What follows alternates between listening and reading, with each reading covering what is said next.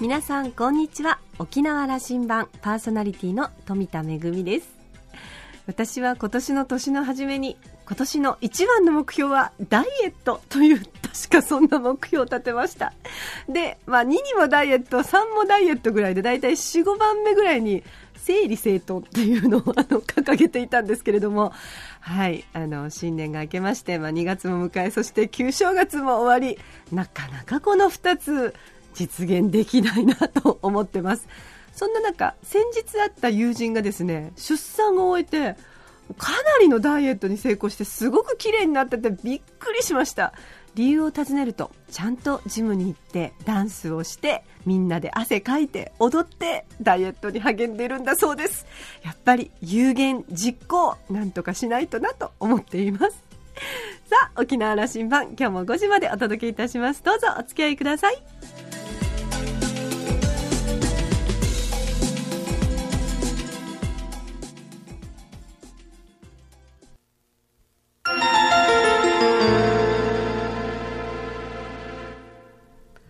那覇空港のどこかにあると噂のコーラルラウンジ。今週は先週に引き続き大宜味村村長の島袋義久さんとラウンジ常連客で沖縄大学地域研究所特別研究員の島田克也さんとのおしゃべりです。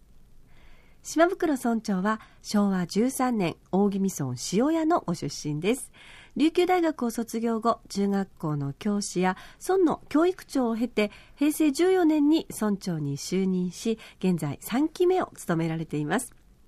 さて大宜味村には隠れた沖縄の偉人がいることを皆さんご存知でしょうか？宮城新章さん。1884年に大宜味村のネロメで生まれて国神農学校を卒業後アメリカで牡蠣の養殖に携わって1927年に宮城県石巻市の荻野浜と万石浦浜で牡蠣養殖を始めたという、まあ、牡蠣養殖の父世界の牡蠣王と呼ばれている方です。そんな大宜味村出身の偉人宮城さんのお話から始まっているようですよ。それではどうぞ。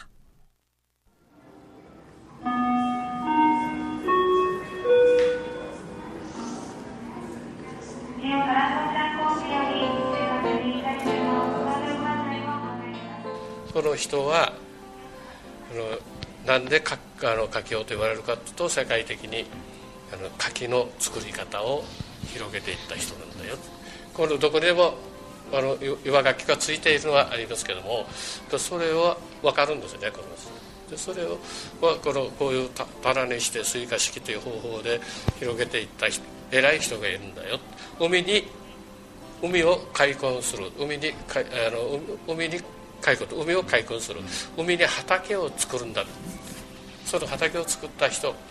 がこの宮城新昌氏いわゆる我々今子どもたちは養殖という中から出てきたものを養殖するわけですからそれをこのこういう偉い人が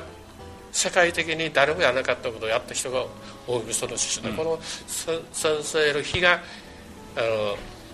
宮城県にあるんだと。これすごいニュースで本当は。いう話をしてしていたんですけどね、ね、石巻はこれ牡蠣養殖でのあの主幹産業になってますから向こうで。で石巻の人たちにとっては牡蠣養殖の父はこう宮城新章だとこう言って日が経っていると。そのことをうちの町の中であんまり伝わってないと思いますよ、ね、あのこれは確かに伝わってなかったんですよ、うんうんうん、で我々もそんなにあの大きな日があるということを聞きはしていたが、行って一回行って見てこいよとは、あのある地域の先輩に言われていたんですけどこの震災があって初めてあの現現地行ったんですよ。3月になって5月頃、もう無残にもこうなかれてるのを見てさすがこういうところでちゃんとの工場研究所跡もあるし住宅も残っていましたからそんなところ、えー、俺が大先輩の偉い人がいたんだって。思ってそれは僕はこの新聞はびっくりしたんですけども宮城新章さん、えー、1884年大宜味村ネロメで生まれえー、国神農業学校卒業後アメリカで牡蠣養殖に携わる。これ1927年宮城県石巻市ににで牡蠣の養殖を始めたと。この人が始めたと。そうですね。このいわゆるこの人が始めたっていうのはあの追加式というので、あの大量生産って言ったらしいですよ。そういう不思議でこの産業として成り立つ、事業化したっていう、宮城さん宮城氏が生み出したのは深海で養殖が可能になるえー水化式だと。これが全国で広がったんだと。そうですそれそれが基本にスタートになして全国的にな神奈川やらえー広島やら。あの仕組このことが基本になって。るそれと今でもあの宮城県のいわゆる養殖の走りだ。海の海、えー養殖のスタートっていうのは、いわゆる牡蠣養殖というこういう水化式牡蠣養殖ができてそれが元になって今日になってそれをまあ基礎って言いますかね。それを学びながら他のものに移ってった。石巻のお荻野浜そあの周辺でもそうなんですよ。今はこの牡蠣だけじゃなくてそ全ての海洋もできてくるし海の植物までですねあの根本まで養殖やってるようですからわかめはやって今日やってそこで販売してますけどそういったところまでいわゆる宮城新商市のものが展開して発展してるよと。で後に牡蠣養殖の父世界の牡蠣王と呼ばれるようになったんだこれ。これはすごいのはですね今さっき先生おっしゃってましたあのアメリカに、はい。かで牡蠣養殖の基礎を学んできたというで実はアメリカに行くのは農業の勉強に、いわゆるだから園芸関係の学校に行ってるんですけどもでそこでこのアメリカでは結局い今で言うあれ取る農業からああるいはと取る漁業から、あの養う漁業。だからあ放牧うう家畜団だけで言うと実際にこの放牧からこうし飼育はい。飼育に。というふうに変わっていくというそういう時期だったんだそうですね、あのアメリカが。そういう話のある時期。でそこの中であの牡蠣も、いわゆる海の海の中でもそういう発想をしたわけですねじゃあ。その海も結局こう取る漁業からつ作る漁業っていうんですかね。こうこういったところに展開していることだったんで牡蠣に、走結果的には牡蠣を。日本人がこの牡蠣をこの高級品として今こうこうやって食べてるという原点を作ったような話ですそそうなんですよね。それで結局世界と言われるのはカナダ行ってカナダで工場を作ってで国家のものとかカナダでの工場を向こうの人に渡して自分は帰って、えー来られたんですよ。その時帰ってこられてあちこちこの湾内三陸を回りながらこれがここが一番、えーて適当な適している場所だっていうことで落ち着いたのが宮城県のあの石巻のあのリアス海岸が良かったということなんでしょうねでそこでこの人がやったためにうんと広がっていって特に石巻市あたりでは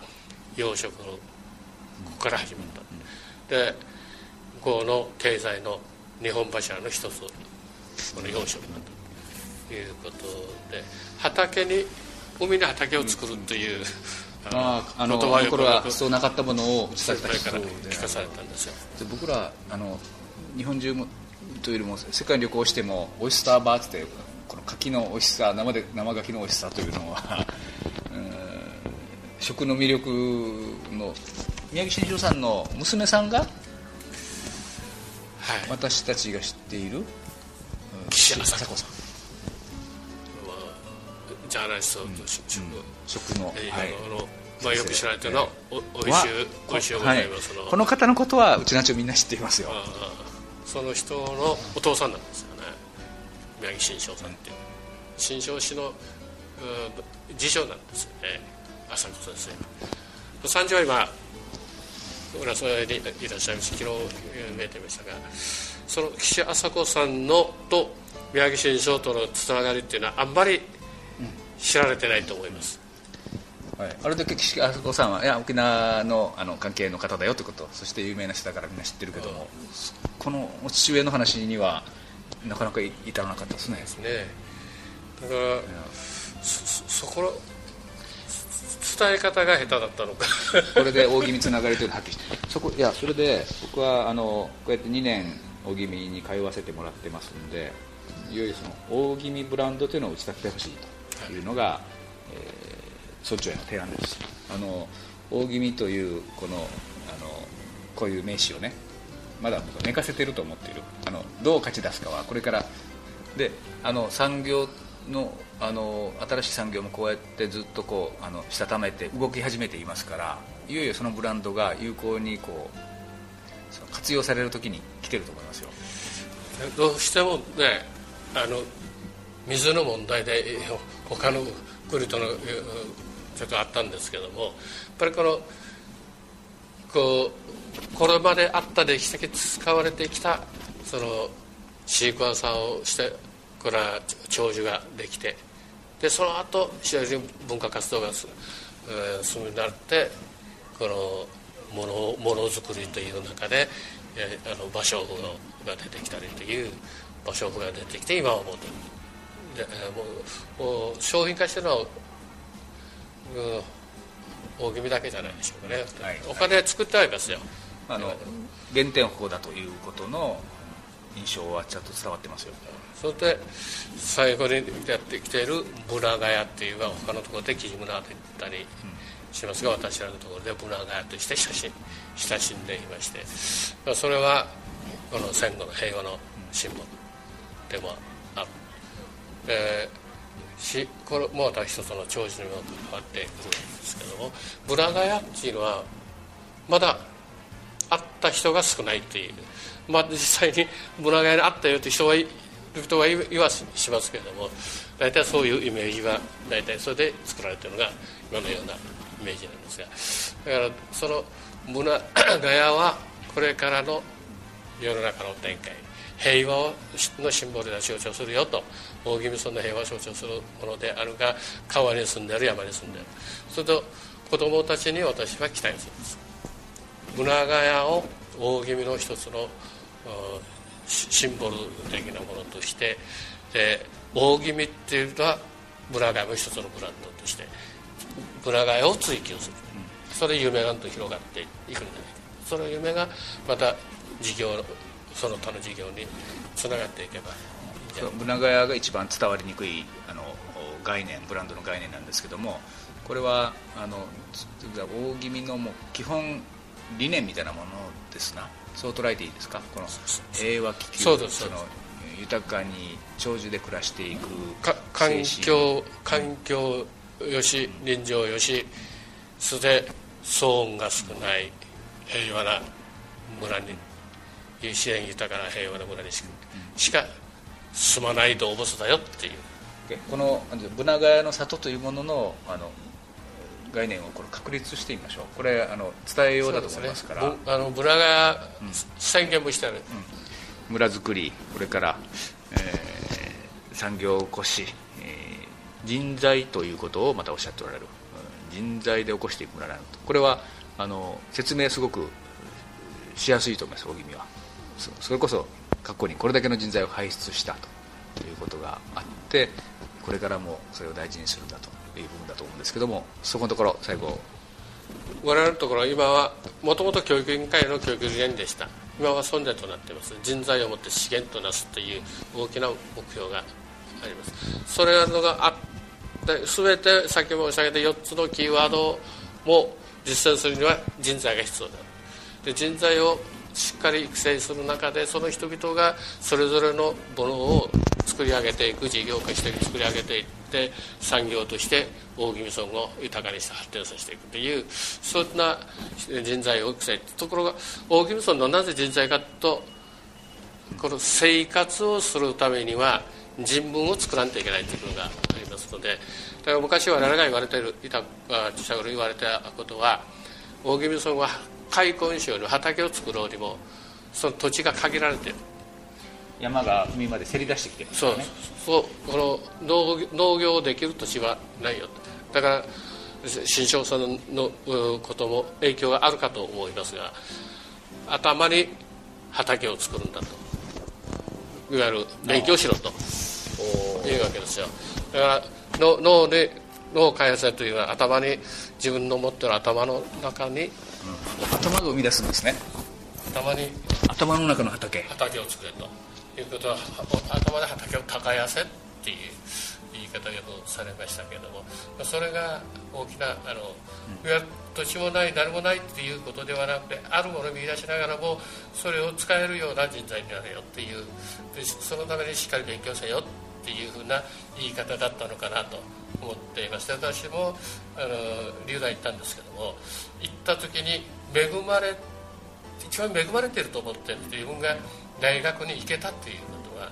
非常に恵まれた環境にあるんだなそうすると行けない人が多いわけですから行ったらできたら地域のに役立つ何かの仕事をしたいよとそういう思いであのあの頃我々のような、まあ、学生たちは大体そういうそれで、まあ、地域に帰ったのが結構いますけれどもそういう人材を作ると育成をするというのは財産があの頃のあの自然を対象にした時に対象にしたものが財産でしたがその財産を頭に作る勉強する。そういうことがいわゆる人材だからその勉強だけじゃなくて今あの大気味税と言われてる大工さんの、いわゆる腕を磨けよっていう腕を磨け技術ですな、はい、いわゆる技術技術や、うん、そういうものを含めて畑を作り磨けよということになっていて私はしてはもう人材育成っていうのはずっと続くものだと。その精神が、まあ、もう村づくりの根幹の部分にあるんだというふうに。そそれがあってさっき言った宮城新商集はじめ先ほど出ましたあの宮城偉人賞さんとかというそういったたくさんの方々、まあ、政治家もたくさん出ていますけどもそういった方々がは地域の風土としてムードもあってそんな、えー、大喜利の中にはそういった風土があったよみんな一人一人育ててみんな頑張れやっていうすっと育てる風土があったっていうふうなあの思いがあれはあの昔の人先輩方からちょっと話で聞かされたことがあります。いやその風土がそれこそこのこのようなそのグローバル人材もあの時代から生み出してたという、ね、そういうことだと思います。それそれあれその以前からですね。これは今も引き継がれそしてこれから大事にしていくということ。基本でないといけないと思います。この、はい精神っていいますかその文化的なことも含めてしっかり育てていかんといかん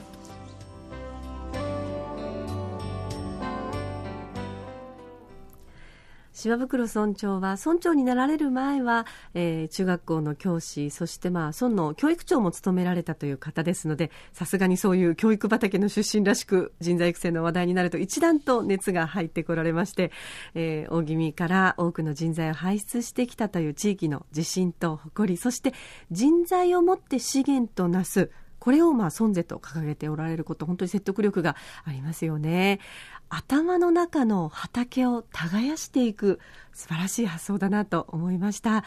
何もないではなくてあるものを見出していく力をみんなで見つけていくそんな大宜味村ですね、えー、ぜひ皆さんもお時間のある時にはそんな魅力的な大宜味村に立ち寄ってみてはいかがでしょうか。今週のコーラルラウンジは大宜味村村長の島袋義久さんとラウンジ常連客島田克也さんとのおしゃべりでした。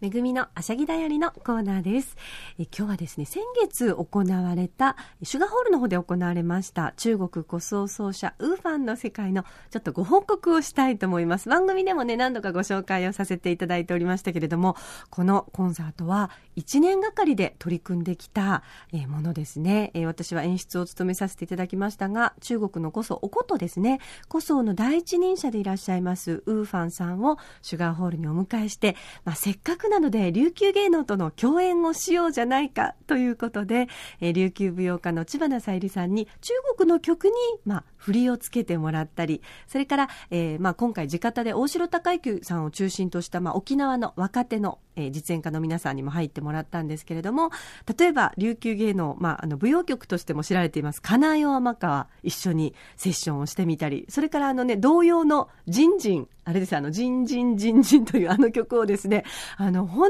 当にこう、なんていうんですかね、早弾きバトルのような感じで、えー、やってみたり、また今回のために作られたオリジナル曲、古装の調べを会場いっぱいで、えー、一緒に歌ってみたり、アンコールはですね、みんなで等身同意でした。やっぱりここは勝ち足という感じで締めたんですけれども、えー、ウーファンさんも本当に喜んでいただいて、また沖縄の皆さんとお会いしたいなということで、元気に、えー、帰っていきました。あのー、今回のコンサート1年がかりで進めてきたんですけれども、やっぱりこう、ね、自分だけではこう、頭の中でこう、どんなものをイメージしていてもできないので、こうして沖縄の琉球芸能の実演家の皆さんや、それからスタッフの皆さんと一緒に舞台作りができたこと、本当に嬉しく思います。実は、このね、あの、私が演出を頼まれたのも、この沖縄羅針盤がご縁でですね、実は、あの、この、えー、コンサートを企画された、えー、まあ、事務局の松田さんという方が、私のこの番組をずっと聞いてくださってて、いろんなこう舞台のね、ご報告をしてるのを聞いてくださってるうちに、よし富田恵に演出をお願いしようじゃないかということで、ご連絡をいただいたのがね、あの1年前のことでした。それからもう一つ、ああ、なんかご縁があるんだなと思ったのは、同じ事務局にですね、平さんという方、女性の方がいらっしゃるんですが、その平さんはですね、実は今日あの、コーラルラウンジで、あの、ご紹介をした大宜味村出身の世界の牡蠣養殖の、まあ、を、えー、まあ、あの、牡蠣養殖の父とも言われています。宮城新章さんの三女でいらっしゃるんですよね。なんかこう、本当にこう、人と人ってこういうふうにご縁があって、つながっていって、一緒にこうね、あの、お仕事を共にしてという、こういう機会をいただいたの、本当に嬉しく思います。あの、どんな仕事でも、こうしてご縁を大切にしながら、あの、時間を過ごしていかなければいけないな、なんて、そんなふうに思いました。めぐみのあしゃぎだよりのコーナーでした。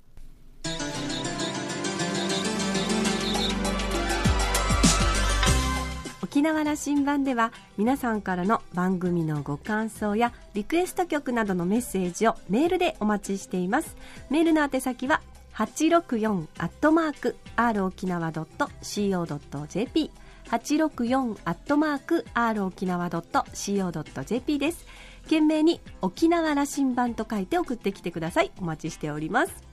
それからポッドキャストやブログでも情報発信中です。ラジオ沖縄もしくは沖縄羅針盤と検索してホームページをチェックしてみてください。沖縄羅針盤今週も最後までお付き合いいただきましてありがとうございました。そろそろお別れのお時間です。パーソナリティは富田恵でした。それではまた来週。